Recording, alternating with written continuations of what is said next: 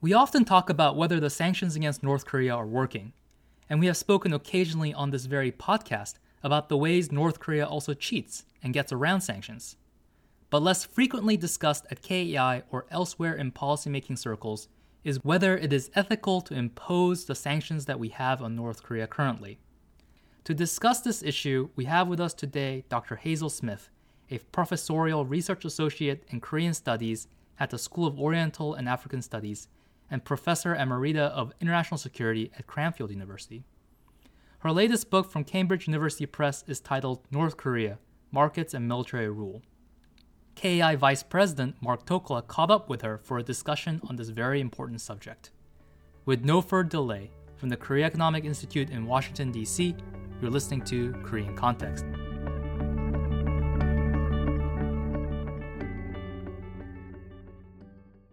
There's a lot we could talk about. Um, I'd like to focus on your May 12th article in Critical Asian Studies, title of which was The Ethics of United Nations Sanctions on North Korea Effectiveness, Necessity, and Proportionality. So I'll ask you to summarize your argument, but before that, for context, I want to point out that economic sanctions have been with us for a very long time. In 1935, the League of Nations imposed sanctions on Italy over its invasion of Ethiopia. And in my youth, sanctions against South Africa were a hot topic. It wasn't apartheid was controversial, we were all against it. But the question was whether the sanctions on South Africa were hurting black South Africans more than they're undermining apartheid. So these issues have been with us for some time. So, as a general proposition, first, are economic sanctions ever ethical? I think you're absolutely right, Mark. Sanctions go back a very, very long time. Two and a half thousand years ago, Thucydides, when writing about the Peloponnesian War, talked about the Megarian decree when Athens imposed sanctions on Megaria, one of Sparta's allies. And this is economic sanctions, stop them going in the marketplaces and trading in the seas. And this is seen on the spots of this very brutal war, which ended Athenian dominance. So you're right, they go back an awful long time. And as to the justice of and justifiability of sanctions, discussion and philosophizing has gone on about the justice of how you treat innocents, basically, in conflict, also for a long time. All the major philosophical and religious traditions have talked about this. So, the good thing is that we don't have to just rely on personal opinion when we're talking about the ethics of war or the ethics of conflict. It's almost easier when we're talking about war because we've got this quite long standing tradition of just war for us to think about whether wars are ethical. And I want to mention that because I want to contrast this just war tradition in the fact that it's legalized in the Geneva Conventions uh, with the fact that we have nothing analogous in any similar conventions or law in terms of how innocents can be treated in conflict where military force is not being used. And it's quite amazing that, to me, really, and I think it's not very well known that we don't have analogous conventions for thinking about how innocents can be treated in peacetime. Mm. So, what often happens is that the ethics of sanctions are treated as an analogy to just war. And I just say briefly that that means that you think about is there a just cause? Is, is it a right cause? And are the means that you use just? And there are three very traditional criteria by which one looks at means one is effectiveness, one is necessity, one is proportionality. So the long answer to your question is is it rather depends on what you find out once you've been through that framework. I think governments reach for sanctions because they're a tool short of war. So often there's a pressure on governments to do something about a situation and not wanting to go to war. Sanctions seem like the, a peaceful means of trying to apply some coercion. So they're all over the place. At this point, I saw a listing that showed that some 40 countries are under economic sanctions of one form or other. So they're convenient there are people who argue that they cannot be effective, but I'm not sure about that. I know in 1992, the US and the EU imposed sanctions on Serbia, and they cut the Serbian GDP in half quite quickly. But then what followed from that was the war in Bosnia Herzegovina. So the sanctions seemed to have been effective, but they didn't have the desired outcome. Something else happened. So to turn to North Korea, then, it's good to talk about something other than whether sanctions are working or how hard they're biting. I think it's healthy to talk about whether they're a good idea, whether they're ethical or not. So, can I ask you to summarize your argument regarding North Korea? First of all, a bit of scene setting. I think one of the things to think about is that economic sanctions are sometimes used as a complement to military force. But I'm going to talk about economic sanctions in the way you talked about them, which is when they're used instead of military force, when they're intended to get to a political outcome without having to go to war. The other issue is success. Now, we can look at success in all sorts of different ways. Were they partially successful? Did they signal something? But I think that means that anything can be successful or anything can be a failure in analytical terms. So, what I've done in this piece, and I think what quite a lot of people do when they're thinking about economic sanctions, is are the declared aims achieved? That's the way I'm looking at sanctions. And I think it's worthwhile saying that if you look at even the most conservative political science and comparative politics and historical literature, it's very, very hard to find in the empirical literature or the theoretical literature, any of it, evidence that sanctions are successful in those terms, unless they're accompanied by diplomacy, for example. But on their own, there's simply not the evidence that they are successful. Again, perhaps surprising. There's been a lot of work done on this area. And Serbia, I think, is a very good example because the aim of the sanctions wasn't to strangle Serbia economically per se, but it was to bring an end to the violence in the Balkans. And so you still had, in the end, NATO military activity around Sarajevo. Mm you had active diplomacy in Dayton, and then you had the bombing of Belgrade even later on when we went into the Kosovo War. And it's very, very difficult to argue that today in Kosovo and in Bosnia Herzegovina, we've got a very productive outcome as well. So I think that's a very, very good example of the problems in, in thinking about whether sanctions on their own achieve ends. So, what did I find when I started looking at this framework in terms of United Nations sanctions on North Korea? I think, in terms of was the cause just? Was it right to go to use economic sanctions? There's no contest that North Korea was acting illegally, especially after the first 2006 resolution in the development of the nuclear and missile program, and irrespective of the fact there was some mission creep in the UN resolutions. Nevertheless, it's difficult to argue that there was not a just cause. And there might be room for a debate on this, but I take it as read that there's a strong argument that there was a legal and normative consensus that there was a just cause in terms of the sanctions. But the issue for me, once I started to look at it, was are the means ethically supportable through these three criteria of effectiveness, necessity, and proportionality? And these are the standard criteria. I didn't invent them, that people have used over a very long time. And effectiveness isn't just about looking back. I mean, we can look back 14 years and say the UN didn't achieve denuclearization through sanctions, therefore they weren't effective. But in ethical reasoning terms, this is an anticipatory criterion. And so the argument is could looking at the situation in 2006 and then later in 2016, when the sanctions regime was changed, could an assessment have been made of the likely success of the measures? Now, arguably it could have been done, but the issue, and maybe again people may not know this, it was never done. There was never, ever, and still hasn't been an impact assessment, either in terms of effectiveness or impact, potential effectiveness of the sanctions. So difficult to see that the effectiveness criteria is fulfilled. The second criteria were economic sanctions necessary, and again, this is jargon in some sense, but it's part of the normal ethical criteria. All it means is that when you use economic sanctions, they should really be a last resort. And in practical terms, in international affairs, this means has diplomacy been used to try to effect the political change you want to? Now, in, in my work, I don't concentrate on this because I think the jury's still out as to whether sustained diplomacy was either entertained or implemented with the DPRK. And the reason that I mention this is that because diplomacy normally is about process. It's about a process of negotiation to get where you want to get to. But the UN resolutions stipulated the process or the absence of it as well as the endpoint. So the process was complete, irreversible, and verifiable disarmament prior to negotiations. And that's a very, very odd way to do diplomacy. And diplomacy, at its heart, is about negotiating with actors whose values you don't share. It's not about negotiating with friends. So let's say the jury's out on this. And again, I think there can be an empirical debate as to whether there was sustained diplomacy. The UN outsourced diplomacy, which it doesn't always do, but it did in this case to the United States. So there's a big discussion about that. But I think what I was really started to find was that there were big, big problems about the issue of proportionality particularly if we start looking at the two phases of UN sanctions on North Korea. The first phase, from 2000 to 2016, was very, very different and got hardly any publicity when it was changed under the Obama administration. Between 2006 and 16, UN sanctions were targeted against individuals, institutions, and commodities directly tied to the nuclear program. And I think in this period, there is a reasonable argument for proportionality, although there were very, very tough enforcement of dual use sanctions. But when you start to look at the post 2016 period, because sanctions no longer differentiated between the civilian and the military economy, then I think we start to see a very, very different picture. And I don't think that that's been properly discussed. Again, for those of you that don't look at this all the time, what happened in 2016 was that all the DPRKs, North Korea's major exports, were banned. Practically all imports were banned, either directly or as potentially dual use goods. And that included everything to do with agriculture.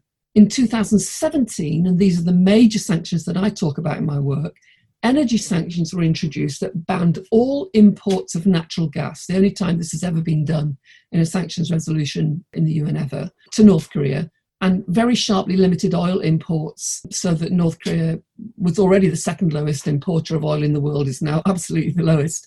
What does this mean for food? And that's the thing that I've been working on for quite a long time in North Korea all modern agriculture, including in North Korea, including in the United States, including in the UK, including in poor countries, relies on oil inputs for pesticide production, for fertilizer production, for fuel for agricultural machinery, for, for irrigation, for transport of food and inputs, all of it, everywhere in the world.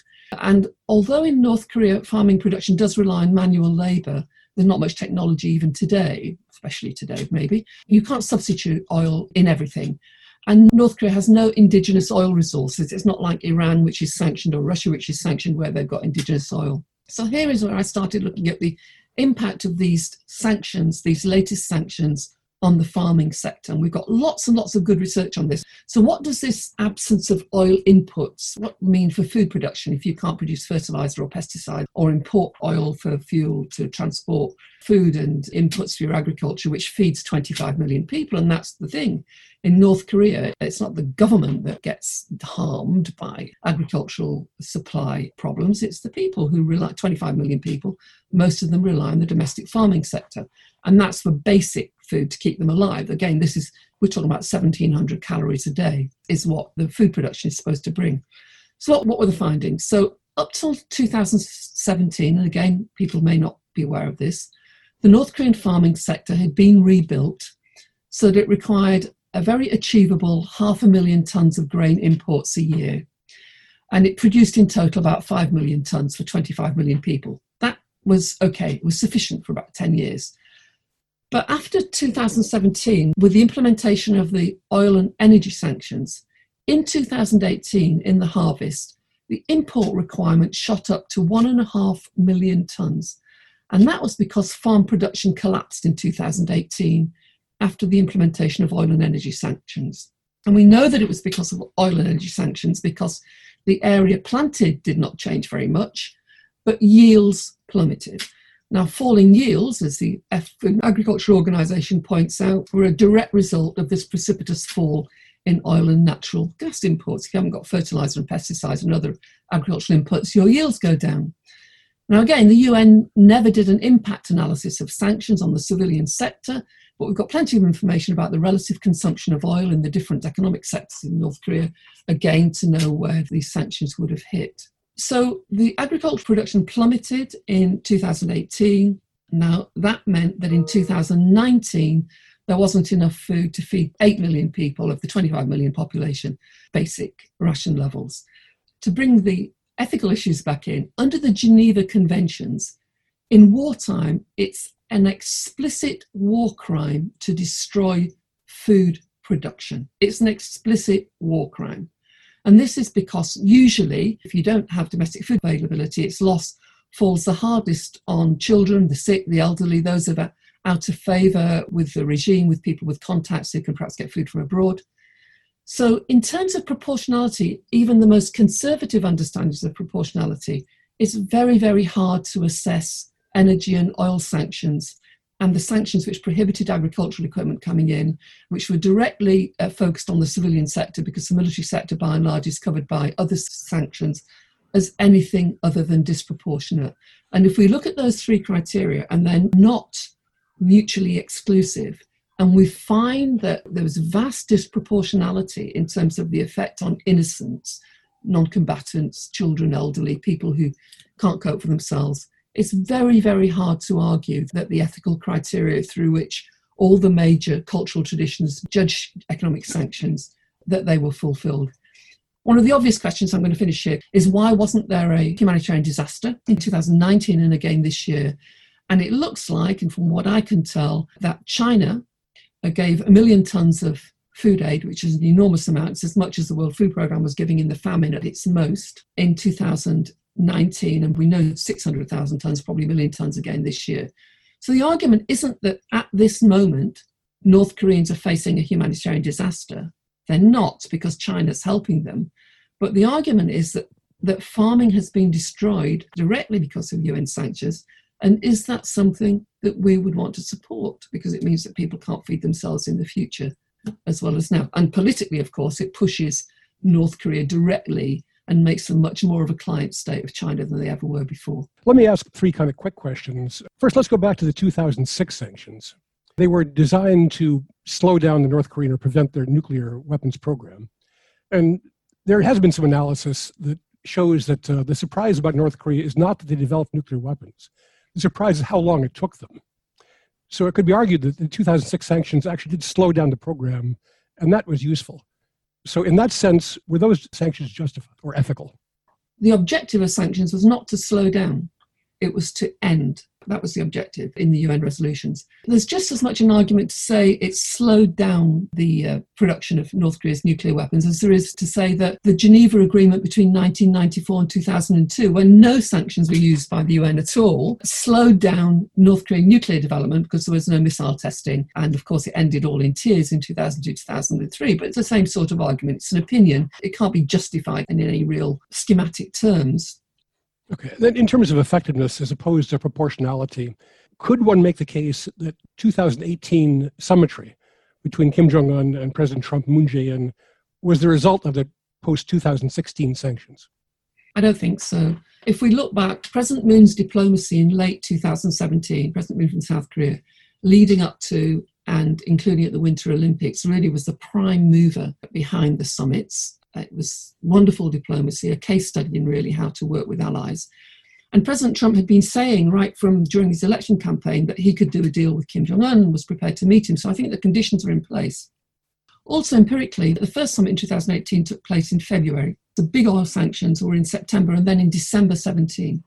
So there hadn't been time for them to work through in terms of the effect on agriculture, although all the sanctions were harmful, but not as much not in terms of the qualitative difference that I've talked about in, in terms of the effect on agriculture. And secondly, in terms of the second summit in Hanoi, the North Koreans were really concerned about sanctions then. They were going around talking to people at the summit off the record about how they could get aid, and that they were desperate at that time. But at that time, also, especially just after the Hanoi failure, this is when China stepped in. And so there was no need for them to be desperate in terms of actually feeding the population. Okay, the farming sector was being destroyed, production was being destroyed, but they were no longer desperate. So for me, empirically, in terms of the setup of those summits, it was down to South Korean diplomacy. My last question is about food production. So I accept the World Food Program FAO um, conclusion that there are at least 10 million malnourished North Koreans. And the World Food Program says that sanctions did harm North Korean agricultural production. But the World Food Program also says that the biggest cause of the decrease in productivity was natural causes high temperatures, droughts, floods. Those are more important than sanctions in reducing the North Korean harvests. So, is there a food security problem in North Korea that goes beyond sanctions? And how do we address that? Yeah, that's a very interesting question. I mean, I worked in North Korea with the UN World Food Programme and UNICEF for a couple of years at the height of the program. And so I was involved in lots of report producing and in lots of discussions in UNICEF and World Food Programme. The way the UN works is that it's a member state organisation and no reports can come out of the UN if they work in a country unless its part partner government, not just in North Korea, agrees to the wording. The North Korean government, from when the organisations went in, would not allow any UN organisation or any NGO to put forward an analysis which suggested that there was anything other than natural disasters, which was the causation of their problems. And the reason for this was because they didn't want to admit to the outside world that the economic infrastructure was structurally extremely weak and fragile. And it remains the same today, both in terms of what they will let the UN do and in terms of its uh, not wanting to expose their weaknesses. I've read a lot of these UN reports, and mostly what the UN agronomists and the officers do is they try to avoid completely going along with saying that it's all down to natural disasters, but make some caveats to bring in the idea that perhaps there could be more efficiency and a change of the economic structure. Um, so that is not surprising. The other thing is, and you often see a lot of political scientists commenting on the agricultural data. Well, maybe the North Koreans have got something in it that agriculture, you know, in North Korea is very special and that it's specially incompetent or specially unsuited. It's completely not true. Agriculture is intrinsically everywhere in the world about the weather. Now, I don't know if anybody listening into this broadcast comes from any of the farming areas in the United States. And you will know, you'll have a smile and you'll say, Well, we have bad weather. we have storms, we have typhoons, we have sandstorms. How come the United States agricultural sector is so productive? It's not because it doesn't have bad weather, it's because it has fertilizers and pesticides and natural gas and decent agricultural organization and fuel and efficient storage mechanisms and machinery. And that's the same everywhere in the world. Agriculture is about managing weather. The obvious example is that North Korea doesn't have a weather pattern which is only available to that little bit of the northern peninsula, has similar weather in the south and in China, and their yields are not the same as in North Korea. So agriculture is about managing weather. And in fact, they were so successful up until the recent sanctions that the Internal Food and Agriculture Organization reports in 2015 were predicting that North Korea was on target to be a rice surplus country by 2030, in the same way that Vietnam has become a rice surplus country. So this is not a current country which has inherent food security problem. And we also know that from the UNICEF's nutrition statistics, which stop in 2017 because that's when things nobody can start to get in to do anything serious, show that the nutritional status of children is, is better on average than most of the poor countries of Asia, better than India, for example. Um, so again, agricultural nutrition, we've got lots and lots of data on. We don't have data on other stuff, which is pretty good, but it's good on that. And I'm happy to send it to everybody. It's all public. I believe we have Ambassador Martin Uden with us. Ambassador Uden was the British ambassador in Seoul from 2008 to 11. And he went on to head the UN panel of experts on sanctions against North Korea from 2012 to 2014. So, Ambassador Uden, if you're there, please turn your camera on. Well, I've just turned my microphone on. Uh, can microphone. You, can, uh, that's a good start, anyway. I can hear you very well. Hazel and Mark, great to see you. I thought that was a fascinating discussion, really was. Um, it's rather self-serving, but it's not surprised, no surprise to find that I agree with Hazel that pre-2016 there was a very different set of sanctions and, frankly, a more ethical set of sanctions than we've seen since 2016. The real problem I had with the post 2016 slew of sanctions was, if you like, the, the ordering of them. That the UN threw everything, kitchen sink included, at the problem, exerted that maximum pressure before the diplomatic process started. To my mind, should at least try to do it the other way around. Get some talks going, and by all means, possibly with the threat of enhanced sanctions, but doing it that way around, sanctions first, then diplomacy, you are, as it were, doomed to have that set of sanctions on the UN rulebook, as it were, forevermore. And that's the problem I see now. So, Hazel, the question is first of all, would there have been a difference in the ethical approach that you can see if you had actually reordered the sanctions, actually got that President Moon's process of diplomacy going before you put more sanctions in? But also that other question of, well, how do we get out of this mess now? I think two things there. In terms of the ethical criteria of necessity, if there had been a bit more sustained diplomacy, you could easily argue that sanctions were the only thing that could be done. So they were necessitous. I don't think that's an argument that could really be made substantially now. But it still raises the problem, even if you have more sustained diplomacy, of the issue of proportionality. Again, if we use the analogy of the Geneva Conventions, that it's simply a war crime to destroy farm production, which is the direct result of post 2017 UN sanctions. And it seems to me that there is a simple way out of it that rather than abandoning all sanctions, in the process uh, of discussion, A, the UN could have an impact assessment, which is never ever done on sanctions. And actually, it's false to think that we don't have enough information and data to be able to make a decent impact assessment, not on every area, but on some areas.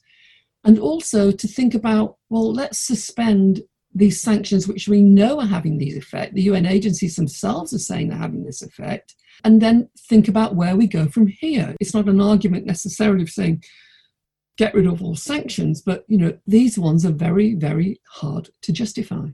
Running out of time, what I'm going to do is kind of do a rapid fire round for you. So the first question is sanctions weren't a form of warfare, they were a way to prevent warfare. When the North Korea was developing nuclear weapons in violation of UN resolutions, and because of its atrocious human rights record, what should the UN have done, if not sanctions?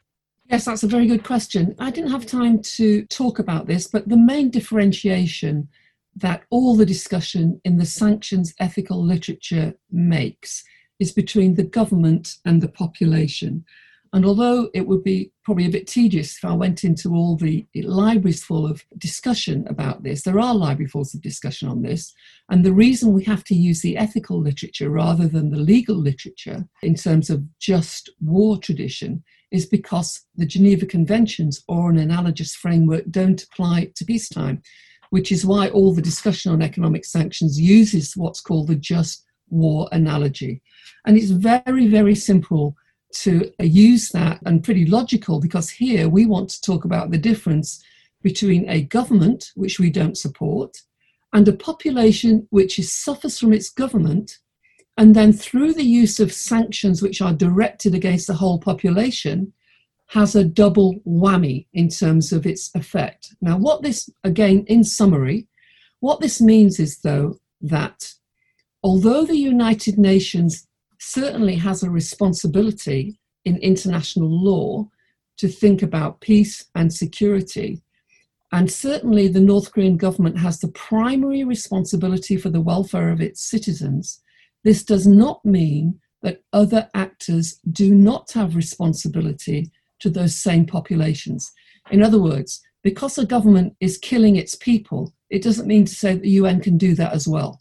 Based on your current contacts and knowledge, do you have any observation to make about what effect uh, COVID 19 is having in North Korea?